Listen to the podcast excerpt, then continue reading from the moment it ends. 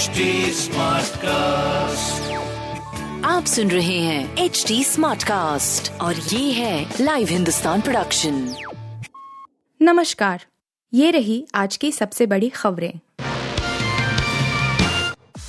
उत्तर पश्चिम भारत समेत देश के कई हिस्सों में मई के दौरान भीषण गर्मी से राहत बने रहने के आसार हैं। हालाँकि देश के पूर्वी एवं पूर्व मध्य हिस्से में गर्मी का प्रकोप ज़्यादा रहेगा। मौसम विभाग ने शुक्रवार को मई के लिए जारी पूर्वानुमान में यह बात कही।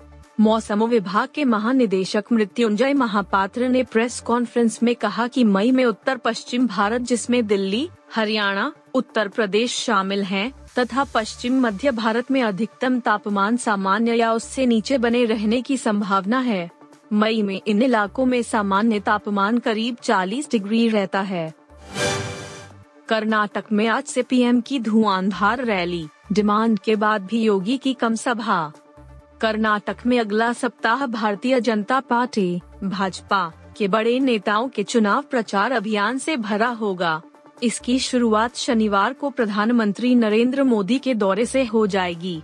हालाँकि विभिन्न क्षेत्रों से मांग होने के बावजूद उत्तर प्रदेश के मुख्यमंत्री योगी आदित्यनाथ बहुत ज़्यादा समय नहीं दे पा रहे। दरअसल उत्तर प्रदेश के निकाय चुनाव भी इसी समय होने के कारण योगी को काफ़ी ज़्यादा समय अपने खुद के राज्य में लगाना पड़ रहा। ऐसे में भाजपा ने राज्य में अपने अन्य प्रमुख नेताओं के अभियान को बढ़ाया है। इनमें पार्टी अध्यक्ष जे पी नड्डा और गृह मंत्री अमित शाह के कार्यक्रम शामिल हैं। सूडान में नाइट विजन चश्मे के सहारे विमान की लैंडिंग इयाप ने खतरों से खेलकर 121 भारतीयों को बचाया। संकटग्रस्त सूडान से अपने लोगों को सकुशल वापस लाने के लिए भारत सरकार ऑपरेशन कावेरी चला रही है। इस दौरान भारतीय वायुसेना ने कल एक साहसी ऑपरेशन चलाया। सी वन थर्टी जे जैसे भारी भरकम विमान ने 27 और 28 अप्रैल की रात को हिंसा प्रभावित सूडान की राजधानी खारतुम से लगभग 40 किलोमीटर उत्तर में वाडी सईदना में एक छोटी हवाई पट्टी से लगभग 121 लोगों का रेस्क्यू किया। यह ऑपरेशन बड़ा ही खतरनाक था। हवाई पटवी की विजिबिलिटी काफ़ी कम थी। यहाँ न तो ईंधन की व्यवस्था थी और न है नाइट लैंडिंग की सुविधा। पायलटों ने खतरों से खेलते हुए रात में लैंडिंग करने के लिए नाइट विजन गॉगल्स एन का इस्तेमाल किया। टी ट्वेंटी क्रिकेट में पीबीकेएस की सबसे शर्मनाक हार 200 रन भी बनाए, लेकिन मोहाली का मैदान, पंजाब किंग्स मेजबान, लखनऊ सुपर जायंट्स मेहमान ये मैच नहीं, बल्कि रनों की आंधी थी। लखनऊ की टीम ने पहले बल्लेबाजी करते हुए आईपीएल के इतिहास का दूसरा सबसे बड़ा स्कोर बना दिया।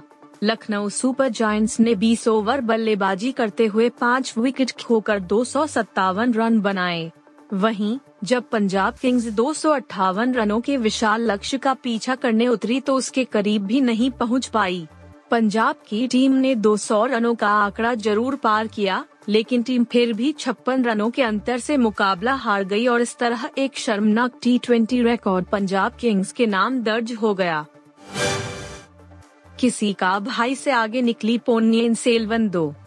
ऐश्वर्या राय बच्चन, विक्रम, कार्थी त्रिशा कृष्णन और शोभिता धुलिपाला, स्टारर पोन्नियन सेल्वन दो। साल 2023 की दूसरी सबसे बड़ी ओपनिंग ले सकती है।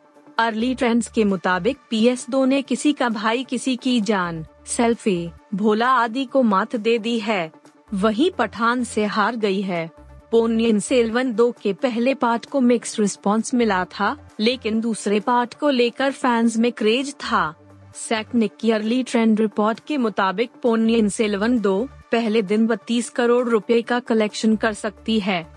पोनियन सेल्वन दो की ये कमाई सभी भाषाओं के कलेक्शन के बाद बताई जा रही है। वैसे बता दें कि ये आधिकारिक आंकड़े नहीं हैं, और वो इससे थोड़ा बहुत कम ज़्यादा हो सकते हैं।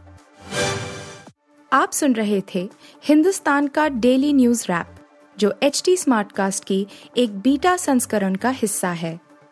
आप हमें फेसबुक ट्विटर और इंस्टाग्राम पे एट एच टी या podcasts@hindustantimes.com पर ईमेल के द्वारा सुझाव दे सकते हैं आप सुन रहे हैं एच डी स्मार्ट कास्ट और ये था live Hindustan production HD Smartcast.